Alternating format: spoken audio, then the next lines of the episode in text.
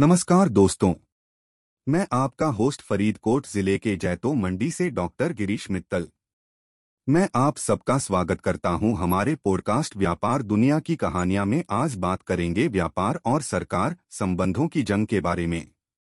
यहाँ पर हमें सोचना पड़ता है कि व्यापार और सरकार इनके संबंधों के बारे में किस प्रकार सोचते हैं। क्यों उन्होंने एक दूसरे के संगम से इतना खफा है और क्या आखिरी लक्ष्य है? प्रारंभ में देखा जाता है कि सरकार और व्यापार दोनों ही एक दूसरे के संयोजन के आधार पर अपने उद्देश्यों को हासिल करना चाहते हैं। सरकार सीमाओं और कानून की व्यवस्था से उनकी मदद करती है और उनको उनकी सुधार दृष्टि पर लाने की कोशिश करती है।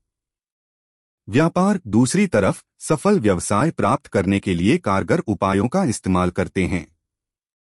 सही समझ, ईमानदारी और भरोसा, जो विश्वास है कि सकारात्मक संबंध बनाए रखते हुए व्यापार में सफलता हासिल की जा सकती है। इसलिए, संबंधों की एक नकारात्मक जंग, जैसा कि हमारे देश में आमतौर पर देखने को मिलता है, दोनों ही वर्गों के लिए हानिकारक साबित हो सकती है।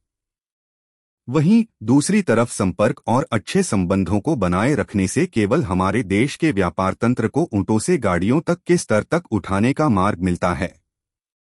संबंधों को अलग करने के चुनौतियों से बाहर निकलकर अच्छे संबंधों का निर्माण करना हमारे देश में सरकार और व्यापार वालों दोनों की ज़िम्मेदारी है। इस दिशा में व्यापार